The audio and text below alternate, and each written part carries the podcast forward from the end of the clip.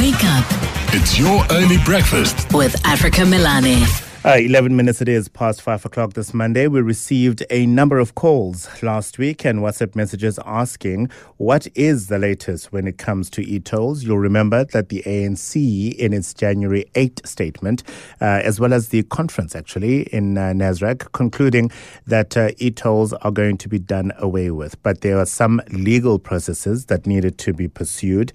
70% of the amount owing will be taken care of by National Treasury and the Gauteng provincial government had to find 30% of the money. We know that uh, Panyaza Lesufi, the Premier of Gauteng, will be delivering his inaugural State of the Province address later today at Joburg's City Hall. And of course, we'll be paying attention to what he'll be saying regarding e-tolls. But Wayne Duvenage, the CEO of the organization Undoing Tax Abuse, joins me on the line now. Wayne, good morning and welcome to the show. Africa, good morning. Nice to be with you and the listeners. What do we know to be the latest regarding e-tolls in Gauteng? it still it still continues. Um, they haven't made the decision on, on how much uh, uh, um, the Gauteng province actually needs to pay. I think there was some deliber- deliberations there. And um, to this day, the lights remain on, and the few people, we estimate roughly 10% now, uh, will continue to pay, and the other 90% won't. So I don't know why it's taking them so long, Africa. It's just crazy. This is this has gone on for far too long. Is the bone of contention still the rand amount that is deemed owing? Because I thought the po- proportion, if you like, of debt and who's going to take care of it, that has been decided, right? 70% by National Treasury and 30% by Gauteng Provincial Treasury. But I imagine that the bone of contention then is how much in the billions is actually still owing effectively for the highway expansion program. Yeah, it's it's that, and the um, and how long that they're going to give the Gauteng province to pay that off. I think they are still not sure where this money is going to come from, and our concern is that it's going to come anyway from National Treasury. I mean, the province gets about eighty-five percent of its revenue from National Treasury anyway. So it's it's a matter of um, you know either channeling directly to SANRAL via Treasury or or from Treasury or via uh, um, the the province. It just doesn't make sense though. So you know, let's just get on with this and resolve this because there the few businesses that are still paying are uncompetitive.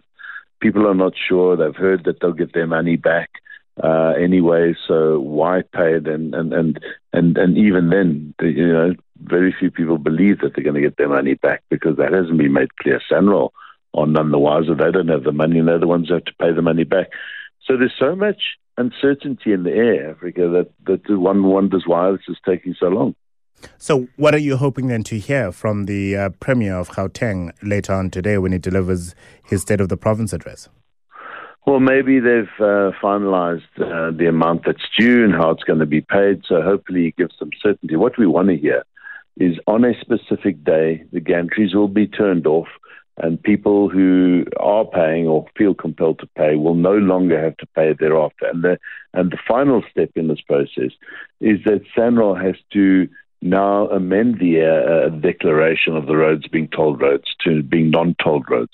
Only once that is gazetted, and they have to do so. SANRAL has to do so with the approval, obviously, of the Minister of Transport. The Minister of Transport is also the Secretary General of the ANC. We're not sure where, you know, where he is, but he's still formally uh, Fikile Mbalula, the Minister of Transport, until there's a cabinet uh, shake-up.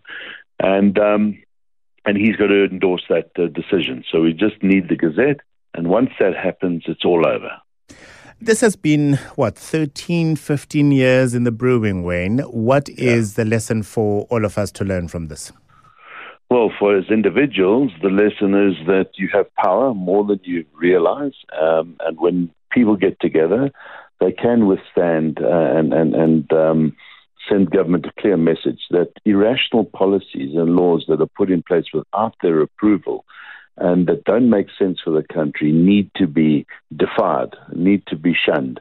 And that's exactly what they've done successfully. And for governments, uh, from government's perspective, they need to know that people will not just, you know, just bow down and give in to irrational laws. They need to know that they are going to suffer uh, the consequences of bad law. And uh, I think we've got a big, uh, long history of that.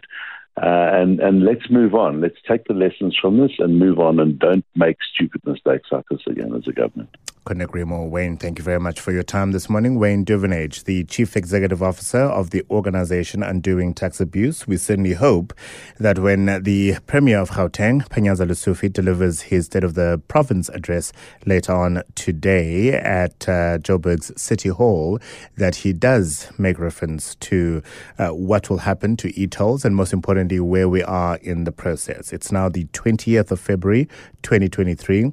Uh, the decision was made several weeks ago. Announcements and proclaimed uh, and, and, pronouncements rather were made um, some time ago. Why are we still unclear uh, on the 20th of February as regards e-tolls in Gauteng? Wake up. It's your early breakfast with Africa Melane.